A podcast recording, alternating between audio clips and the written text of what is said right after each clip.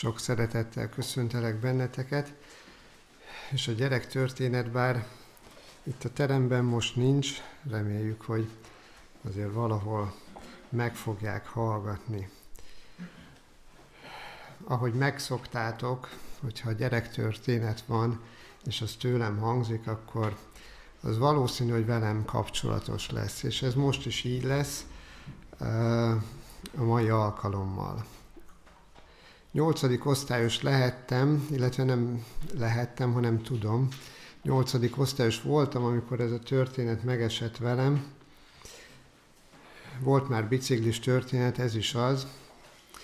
Nagyjából az Aldinak a környékén, a mostani Aldinak a környékén, mert akkor még nem volt, a vasúti töltésre felmentünk biciklivel, és ott a sinek mellett hát úgy ki volt járva, valószínű a pecások kijárták az utat, és ott tudtunk kerékpározni.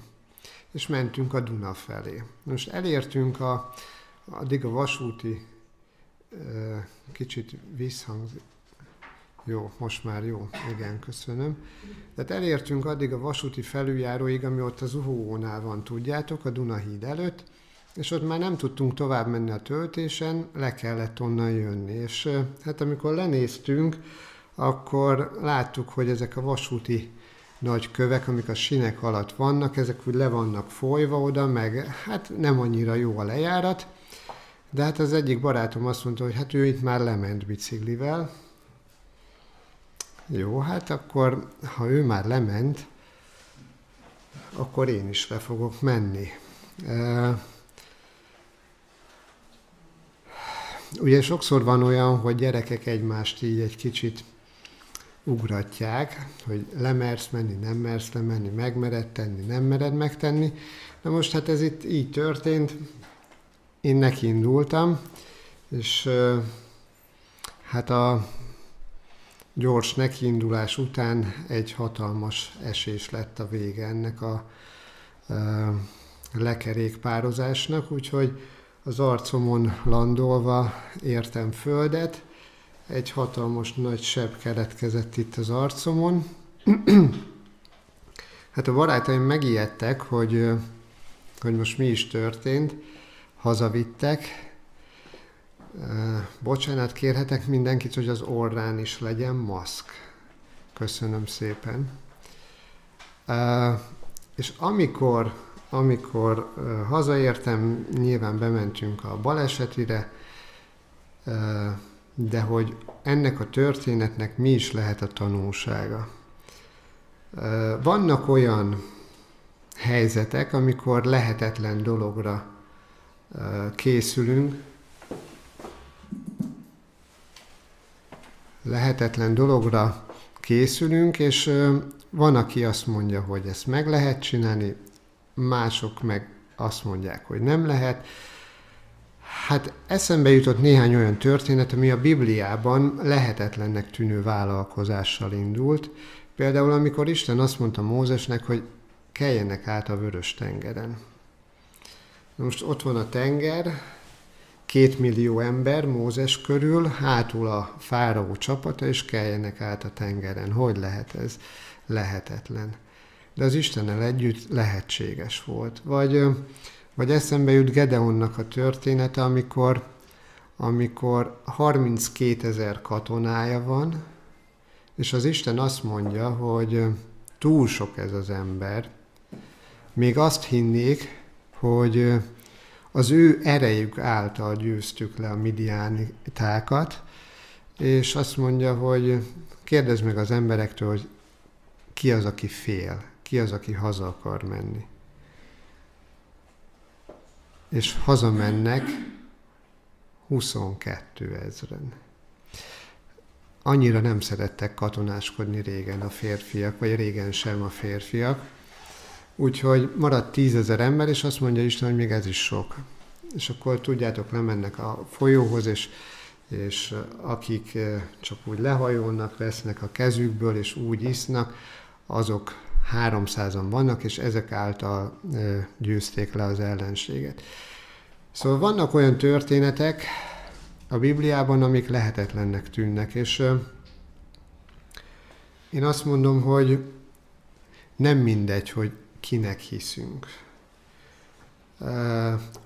A gyermekek előtt még ott áll a nagy lehetőség, hogy mi, mivé lesznek, és inti és óvja őket a Biblia, hogy jó erkölcsöt is megrontanak gonosz társaságok. És, és nekem nem csak nyolcadikban, hanem utána is voltak barátaim, akiktől jöttek különböző hangok, hogy na nem mersz rágyújtani, így áll, hmm, ilyenek. Természetesen legtöbb esetben elfogadtam, és utána én is mondtam a másiknak ugyanezt. De ezek nem jó vég kimenetelő dolgok, úgyhogy én azt kívánom mindenkinek, hogy, hogy a jó Istentől kapott olyan üzenetek, amik lehetetlennek tűnnek, azt megtehetjük. Amit a szüleink mondanak, néha lehetetlennek tűnik, hogy mondjuk megcsináljunk egy matek leckét, vagy egy történelem dolgozatra megtanuljuk az anyagot. Ezek lehet, hogy lehetetlennek tűnnek, de higgyük el, hogy lehetséges, ha a szülőink azt mondják, vagy kitakarítani a szobát, esetleg ezek, ezek mind olyan lehetetlennek tűnő dolgok, de meg lehet tenni, és, és higgyétek el, hogyha azon az úton jártok, járunk, ami, amit a Jóisten tanácsol nekünk, akkor örömteli lesz az életünk. Köszönöm szépen, hogy meghallgattak kicsik és nagyok. A következő történet, ami, ami hát mondjuk így, hogy a felnőtteknek szól, egy olyan címet kapott, amit talán láttatok az interneten, hogy Jézus jön, és ha egy picit felkeltette az érdeklődéseteket, akkor már elérte a célja, a célját a, a kérdés. Mondhatnám, hogy elsősorban magamnak tettem föl a kérdést, miért is. Adventistaként mit gondoltok, hogy hogy vélekedem erről a kérdésről? Hát, hogy természetesen el fog jönni Jézus. De hogy miért tettem föl ezt a kérdést? Mert nem biztos, hogy az életem, vagy az életünk ezt tükrözi. Hogy ennek a tudatában vagyunk, és ez a, az életünk részévé vált, hogy Jézus jön. Jézus el fog jönni. Uh, ugye föltehetjük a kérdést, itt az elején mindjárt szeretném letisztázni, hogy mikor jön, nem tudjuk hogyan fog eljönni, ezt már egy kicsit konkrétabban leírja számunkra a Biblia. Arról beszél a Biblia, hogy ahogyan láttátok őt felemelkedni, úgy fog eljönni is. És ezzel kapcsolatban Ellen White-tól a Jézus élete című könyvből az én atyámhoz és a ti atyátokhoz című fejezet nagyon szépen leírja ezt a történetet, hogy hogy is ment, hogy is vitette föl Isten Jézust, és hogy hogy fog megjelenni újra mi közöttünk. Ami, ami így hát említésre méltó, én azt gondolom, hogy az olajfák hegye az, ami, amit megjelöl itt a Biblia számunkra, hogy, hogy ott emeltetett föl Jézus. És volt még ugye lehetőség a Sion hegye, vagy a Mória hegye, de az olajfák hegye egy olyan, hegye, olyan hely volt Jézus számára, aminek ahova többször ment, és megnyugodott, és ott a Gecsemáni kertje van ennek a hegynek a, a lábánál, ott tanította a tanítványokat, szóval egy kedves hely volt számára. És az olajfák hegye lesz az a hely is, azt mondja Ellen White, hogy erről a helyről kellett Krisztusnak felmenni a mennybe, mikor pedig ismét visszajön, akkor ennek a hegynek a tetején pihennek majd meg a lábai mondhatnánk, hogy akkor oda kell menni mindenkinek, hogy Jézus lássa, amikor ő eljön. Nem erről van szó, hiszen a, a Biblia azt mondja, hogy minden szem meglátja őt, de ugyanúgy fog megjelenni, ahogy elment. És a 11 tanítványával, amikor mentek oda a, az olajfák hegyére, a külső szemlélődők számára nagyon furcsa lehetett, hogy az az ember vezeti ezt a kis csapatot, a 11 tanítványt, aki néhány héttel azelőtt keresztre feszítettek, meghalt, és most vezeti a, a kis csapatot a, a hegyre fel. A, ami nagyon fontos ebben a részben még, hogy, hogy Jézus hogyan vált el a tanítványoktól. Szemrehányás tehetett volna nekik még úgy utolsó alkalommal, hogy amikor imádkozni hívta őket, akkor ők elaludtak. Annyi, amikor ott voltak kereszten, akkor mindannyian elhagyták, mindenki elmenekült, tehát gyakorlatilag lett volna mit a, az óruk alá dörgölnie Jézusnak, de ő nem tette, hanem ő bátorította őket, és azt mondta, hogy, hogy én ti veletek vagyok minden napon a világ végezetéig, és, és igazán ö, örült annak, hogy, hogy a tanítványok nem maradnak egyedül, mert hogy elküldöm a szent lelket magam helyett, hogy az vigasztaljon benneteket, és veletek maradjon. Tehát Jézus gondoskodott a, az övéiről, még akkor is, amikor a mennyben nagy ünnepség várta, vagy fogadta őt, ő még akkor is a földi megmentett gyermekeivel foglalkozott.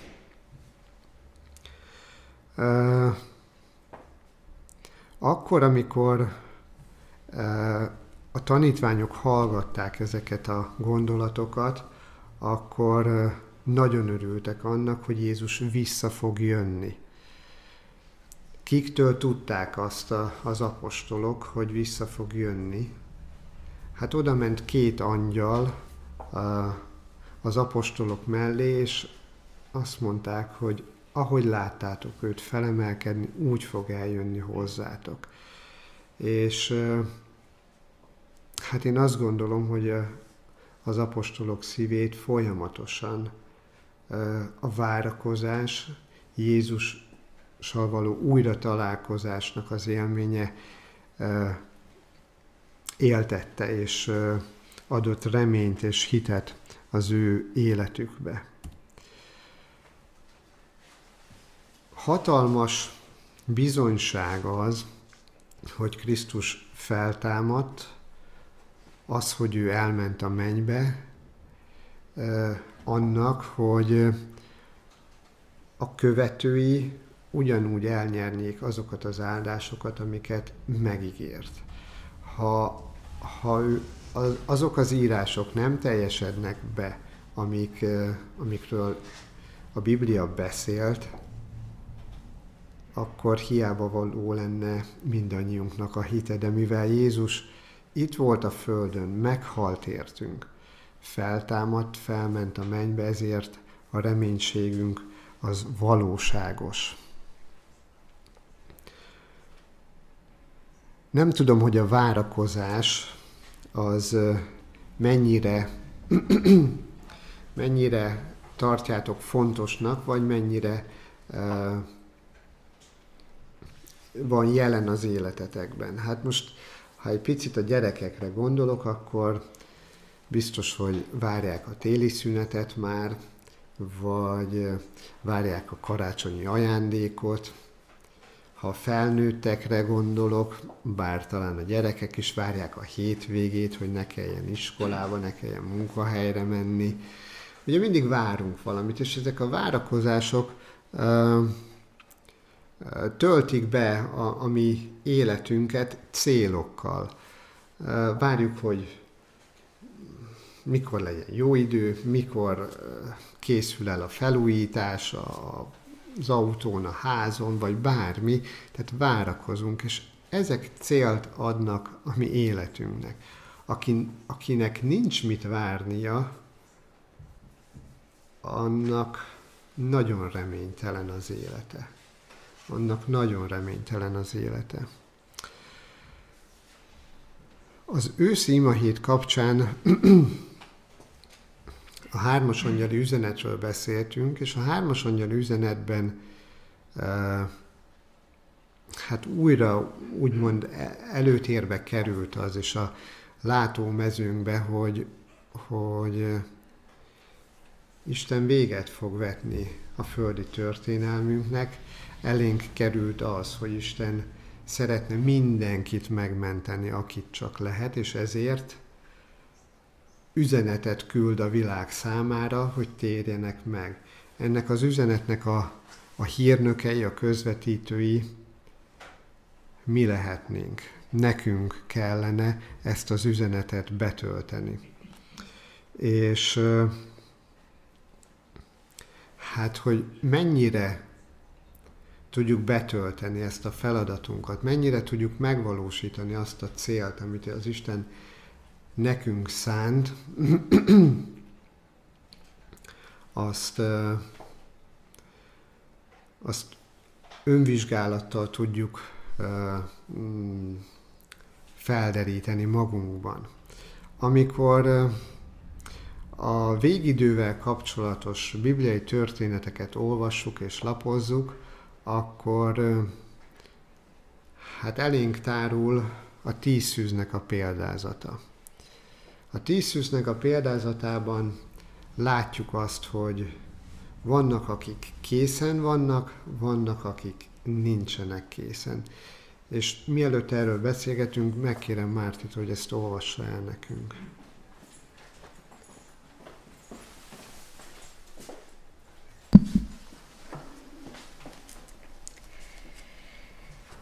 Máté evangéliumának 25. fejezetében találjuk ezt az ige szakaszt. Egytől olvasom a 13. versig.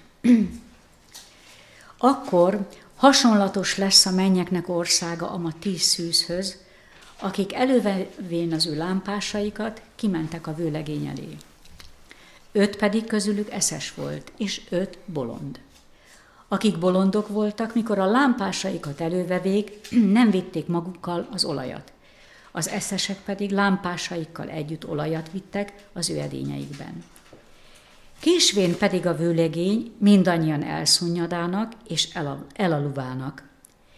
Éjfélkor pedig kiáltás lőn. Én, hol jő a vőlegény, jöjjetek elébe. Akkor felkelének mind azok a szüzek, és elkészíték az ő lámpásaikat. A bulondok pedig mondának az eszeseknek – adjatok nekünk a ti olajaitokból, olajotokból, mert a mi lámpásaink kialusznak. Az eszesek pedig felelének, mondván, ne talán nem lenne elegendő nékünk és néktek, menjetek inkább az árusokhoz, és vegyetek magatoknak. Mikor pedig venni jártak, megérkezett a vőlegény, és akik készen voltak, bementek ő a menyegzőbe, és bezáraték az ajtót. Később pedig a többi szüzek is megjövének, mondván, Uram, Uram, nyisd meg minékünk. Ő pedig felelvén mondta, bizony mondom néktek, nem ismerlek titeket. Vigyázzatok azért, mert sem a napot, sem az órát nem tudjátok, amelyen az embernek fia eljő. Köszönjük szépen! Tehát azt láttuk, hogy van két csoport, az egyikük elkészül, készen van, a másikuk nem. Talán vonzó lehet a Latornak az esete többünk számára, aki, aki hát élte az életét úgy, ahogy szerette volna, mondjuk így, és az utolsó pillanatban, a kereszten, a halála előtti pillanatokban összetalálkozik Jézussal, megbánja a bűneit, megváltozik a gondolkodása, és Jézus örök életet ígér neki. Élhette a szaftos életét, és amikor eljött a pillanat, akkor viszont váltott és örökli a mennyet. De hát ki kell, hogy ábrándítsalak benneteket, nem soknak adatik meg, hogy az utolsó pillanatban meg tud változni a gondolkodása, és meg tud az ő élete változni. Tehát akkor mi a mi feladatunk? Készen kell, hogy legyünk. De az elején leszögeztük, hogy mikor is jön vissza Jézus. Hát nem tudjuk. Nem tudjuk, tehát akkor mikorra kell készen lennünk? Majd holnap után? Vagy holnap? Elég mindig azt mondanunk, hogy holnap ráérünk, kész. Nem, tehát ma, most kell, hogy készen legyünk. És ez, ez lehet, hogy nem is olyan egyszerű dolog, hogy folyamatosan késznek lenni. Hát nem tudom, hogy ti hogy vagytok vele, de én eléggé a határidőknek a halmazában élek, hogy, hogy mindig valamiket határidőre kell teljesíteni. Ha csak a munkámra gondolok, akkor el kell készítenem egy árajánlatot, ha nem készítem el határidőre, lehet, hogy nem lesz munkánk. Ha megrendeltek egy munkát, akkor meg kell rendelnünk az anyagot, aminek határidőre meg kell érkezni, hogy le tudjuk gyártani az alkatrészt belőle. Tehát utána le kell szállítani határidőre az alkatrészeket. Tehát mindig vannak határidők, és hogyha sikerül a határidőt betartani, akkor örülünk, ha nem sikerül, akkor, akkor ugye jönnek a problémák. De, de mi van azzal, hogy nekünk nem határidőre, hanem folyamatosan készen kell lennünk? Gondolkodtam, hogy milyen példát hozzak, és, és ha van egy alkatrész, ami elkészül, de mondhatunk nem az én példámból, hanem elkészül egy autó, ott van a gyárnak a parkolójába, és várja, hogy, hogy majd valaki megveszi. Ugye az az autó ott lehet, hogy hetekig, hónapokig, ha ott áll, semmi baja nem lesz. De ha nem megfelelően konzerválják, vagy kezelik, vagy tisztítják, akkor előbb-utóbb elkezd rozsdásodni, és a végén ki kell dobni. Tehát egy alkatrész az bizonyos ideig megőrzi a minőségét,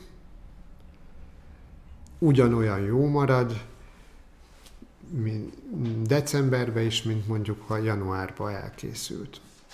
De mi van velünk? Mi van velünk?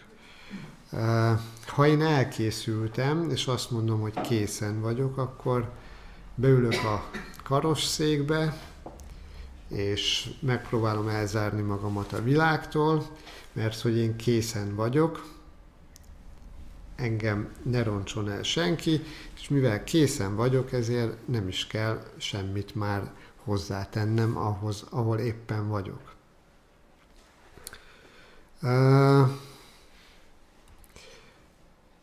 Vagy elmegyek Kolostorba, vagy nem tudom, és akkor ott aztán szerzetesként készen várom, hogy majd történik valami. Én azt gondolom, hogy nem ezt jelenti a készen lenni a mi életünkben. A készen lenni az azt jelenti, hogy nekem ma itt kell, hogy legyek, holnap itt, holnap után pedig itt. És két hónap múlva meg ott, de lehet, hogy két hónap múlva ide visszaesek, mert a nagy csábító elcsábított engem, és utána megint innen kell fölfelé mennem. Olyan nincs, hogy stagnálna egy hívőnek a készenléti foka. Tehát olyan nincs, hogy, hogy elmondhatom azt, hogy készen vagyok, és akkor se, föl le, se le, se föl nem változik ez a szint az életemben. Napról napra kell, hogy fejlődjek. Ezt jelenti a készenlét. Vagy hát máshol úgy olvassuk a Bibliában, hogy nem sokat vár el tőlünk az Isten, csak annyit, hogy legyetek tökéletesek, amint a ti mennyei atyátok is tökéletes. És ez a tökéletesség is nem ugyanazt jelenti ma, mint holnap, és nem ugyanazt jelenti nekem és nektek. Más, ti ott vagytok, én itt vagyok. De nekem ez a tökéletes szint.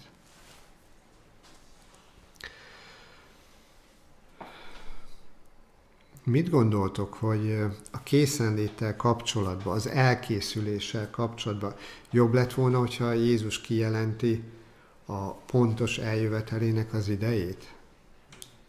Tehát ha azt mondta volna például, hogy 2021. december 31-én jövök, akkor mit gondoltok, hogy sokat hallottatok már rólam így a történetekből, de mi lett volna velem 20-30 éves koromban? hát biztos, hogy nem az Isten útját kezdtem volna keresni. Ha tudom azt, hogy majd 2021. decemberben jön el Jézus. Vagy mi lenne akkor, hogyha 15 éves korunkban megtudnánk, hogy mi a halálunknak a napja. Mert ugye addigra el kéne, hogy készüljünk. Hát azt gondolom, hogy ez is nagyon téves út, és őszintétlen gondolatokat és embereket szülne. Milyen, tehát azt gondolom, hogy, hogy a készen lenni kifejezés az életünkben, hogy megvalósuljon, ugye a tíz szűz példázatán keresztül, hogyha látjuk, akkor felkészülést igényel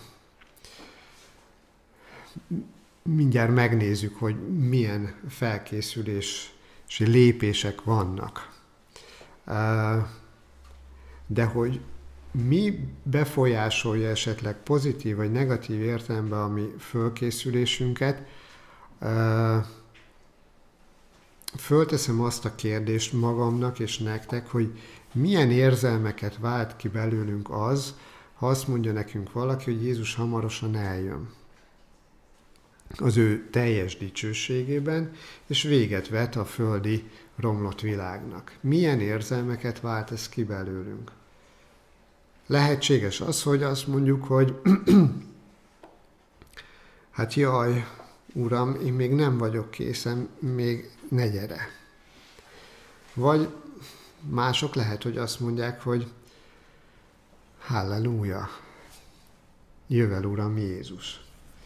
Tehát kiben mit vált ki az, hogy, hogyha konkrétan nekünk szegezik a kérdést, vagy a, a kijelentést, hogy Jézus eljön, és megítéli a világot. A mi adventista nevünkkel hirdetjük, hogy várjuk vissza Jézust. De a tetteink legtöbbször nem erről tanúskodnak, és a címben valahol ezt próbáltam kifejezni, hogy tudjuk e mi azt, hogy, és éljük-e mi azt, hogy Jézus jön.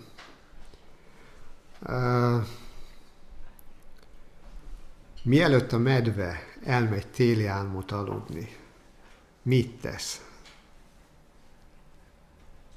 Hát megpróbálja amennyire csak lehet felhízlalnia magát, hogy tartalékokat képezzen, hogy a hosszú alvás alatt legyen miből elvenni, és maradjon még ereje, hogy majd tavasszal, ha föl kell, akkor újabb táplálékot tudjon szerezni magának. Ha egy medve nem készül fel a téli alvásra, akkor tavasszal nem biztos, hogy fölébred, nem biztos, hogy tud magának táplálékot szerezni, és elpusztul. És, és most jön itt a, a tíz szűz példázata, hogy azok a szüzek, akik vittek magukkal tartalékolajat, ők fölkészültek arra, hogyha elaludnának, hogyha valami történik majd, ők utána is készen legyenek. És hát most nem akarom ijeszgetni senkit, de, de a, mostani járvány helyzetben nagyon sok olyan eset van, hogy, hogy egyik pillanatról a másikra változnak egészségi állapotok, gondolkodásmódok, és mikor mondhatjuk el azt magunkról, hogy biztos a holnap. Akkor, amikor e, nekünk készen kell, hogy legyünk, akkor az azt jelenti, hogy nem holnap, hanem ma. Újra és újra gondoljuk végig, hogy, hogy a tartalék olaj e, hogyan tud majd nekünk segítséget adni akkor, amikor újra felébredünk. Mert mindegyik szűz elalszik, mindegyik elfárad és elalszik. Vizsgáljuk meg, hogy mi lakik a mi szívünkbe. Gondoljuk végig, hogy, hogy mi vezérli a mi tetteinket, a mi vágyainkat. Mennyire mondunk igazat, vagy nem mondunk igazat. Mennyire vagyunk becsületesek, vagy becstelenek. embertársainkkal kapcsolatban, mennyire végezzük becsületesen a munkánkat, vagy sem, mennyire vagyunk barátságosak, vagy kötekedők, mennyire tudunk megbocsájtani, vagy haragot tartani, mennyire magunk körül forgunk, vagy mások megsegítésén. Tehát olyan dolgok ezek, amik, amik valamilyen szinten ha elkezdjük magunkat vizsgálni és gondolkodni magunkról, akkor, akkor a készenléti állapotunkat valamilyen szinten meg tudjuk határozni. És uh, nyilván nem a mi erőnk által tudunk készé válni, hiszen az lehetetlen a mi számunkra. Uh, mert hogyha hiányosságot találunk magunkban, akkor olyanok vagyunk, mint azok a balga szüzek, akik e, nem mehettek be a lakodalomba. Ott vagyunk a gyülekezetben, várjuk vissza Jézust, és amikor eljön, akkor nem a dicsőség és az örök élet lehetősége nyílik meg számunkra, hanem az örök elveszés. Rengeteg körülmény elvonja a figyelmünket, és ez, ez biztos, hogy így van. És a laudíciai gyülekezet is, ha belegondolunk, arról szól, hogy, hogy tudunk mindent. Csak Jézus kintről kopogtat a mi szívünk ajtaján. Amikor Pálapostól azt mondja, hogy akiben pedig nincs a Krisztus lelke, az nem az övé. A lámpásban lévő olaj ugye a szent lelket jelképezi, tehát aki, akiben nincs a Krisztus lelke, az nem az övé, és az nem fog tudni bemenni a mennyegzőre. De hála Istennek, hogy nem ér itt véget a történet a laudíciai üzenetnél, és a, a Biblia sohasem elcsüggeszteni akar bennünket, hanem ráébreszteni a hibáinkra, és utána megmutatni az utat, hogy merre menjünk. Mert azt mondja a jelenések könyvében Jézus az ő gyermekeinek, hogy akiket én szeretek, megfeddem és megfenyítem. Igyekezzetek hát, és térjetek meg. Íme az ajtó előtt állok és zörgetek. Ha valaki meghallja a hangomat és kinyitja az ajtót, bemegyek ahhoz, és vele vacsorázok. Tehát a lehetőség újra és újra adott Isten részéről. Ő kopogtat, nem kell más tennünk, mint beengedni. Ő várja, hogy bebocsátást nyerhessen.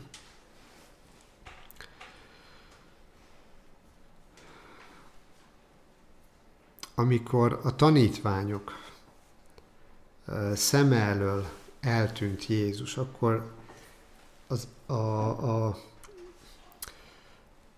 amikor a, jöttek a, az angyalok, és őket bátorították azzal, hogy meg fognak jelenni új, vagy meg fog jelenni Jézus újra, akkor ők mire gondoltak, hogy majd 2000 év múlva mit gondoltak?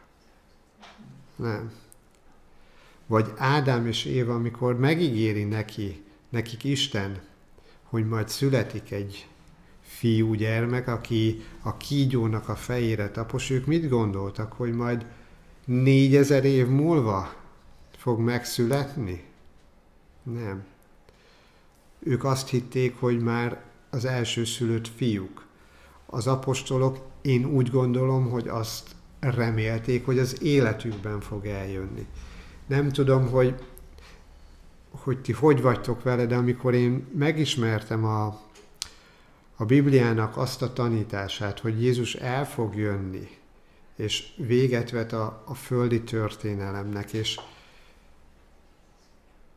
akkor én úgy gondoltam 20 évesen, hogy a 2000-es esztendőt már nem fogjuk megélni. Azóta megőszültem. Azóta elmúlt egy pár év. A nagy lányom már férhez ment. És még azon gondolkodtunk akkor, hogy merjünk egy gyermeket vállalni. Én azt gondolom, hogy ami Krisztus várásunk, ha igazi és élő, akkor nem a messzi múltba, vagy jövőben gondolkodunk az ő eljöveteléről, hanem közelmi hozzánk. És az nem jelenti azt, hogy tudjuk, és megváltozna ettől, ami, ö, ö, hát hogy is mondjam, hogy félnénk, és ezért. De mégis, hogyha tudjuk, hogy jön Jézus, akkor megváltoztatja a hozzáállásunkat abban, hogy hogyan viszonyulunk apró cseprő dolgokhoz. Talán úgy tudnám ezt szemléltetni, hogy amikor itt vagyunk a földszinten, és egymás ügyes, bajos dolgával foglalkozunk, hogyha fölemelkedünk 300 méter magasságba, ezek már nem is látszanak. Ha ha mi, ha mi bennünket tud az Isten abban irányítani, és abban vezetni, hogy, hogy ne feledkezzünk meg az ő eljöveteléről, tekintsünk úgy a világra, amit megadott nekünk látást, hogy bemutatta a Föld teremtésétől, a megváltáson keresztül, az újjáteremtésig a Bibliában az egész Földünk történelmét, azért, hogy ne legyünk tudatlanságban. És hogyha ha ebből a szemszögből nézzük, akkor eltörpülnek a, a sérelmek, eltörpülnek a, a fájdalmak, amiket egymásnak okozunk, mert ami megváltónkra tudunk tekinteni, és, és igenis reménnyel tölti meg a szívünket az ő megjelenésének a napja. És én nagyon hiszem, ezt fiatalon is mondtam, aztán nem tudom, hogy mi lesz belőle, hogy én hiszem, hogy, hogy meg fogom látni Jézust élve. És lehet, hogy nem így lesz. De nekem ez a hitem és ez a látásom, ez meghatározza az életemet. És én azt kívánom mindannyiunknak, hogy, hogy az a látás, ami, ami mint a Biblia üzenete talán legfőbb üzenete, hogy Jézus visszajön. Ez ne félelemmel töltsön el bennünket, hanem örömmel. Mert Jézus nem elvenni akar valami jót tőlünk, hanem valami hatalmas örömben szeretne részesíteni bennünket. És én azt kívánom, hogy ebben az örömben mindannyiunknak legyen része. Amen.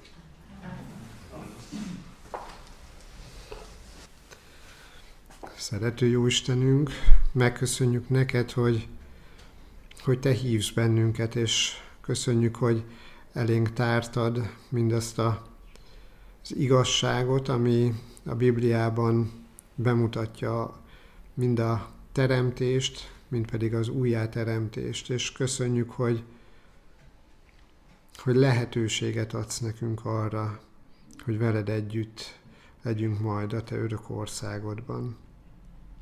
Kérünk, hogy segíts bennünket, hogy elkészüljünk, hogy ne csak készülődjünk, hanem tényleg készen legyünk. Nap mint nap tudjuk oda szánni magunkat neked, és nap mint nap tudjunk feljebb és feljebb jutni te hozzád. Köszönjük neked, hogy te akkor sem mondasz le rólunk, hogyha elesünk és újra kezdjük. Te mindig vársz bennünket. Kérünk, hogy töltsd meg a mi szívünket, a te irántad hálával, mindazért a jóért, amit, amit tőled elvehettünk. És megemlékezünk most is a mi betegeinkről, te gyógyítsd őket, és a te akaratod legyen meg az ő életükben. Köszönjük, hogy hozzád jöhettünk az Úr Jézus nevében. Amen.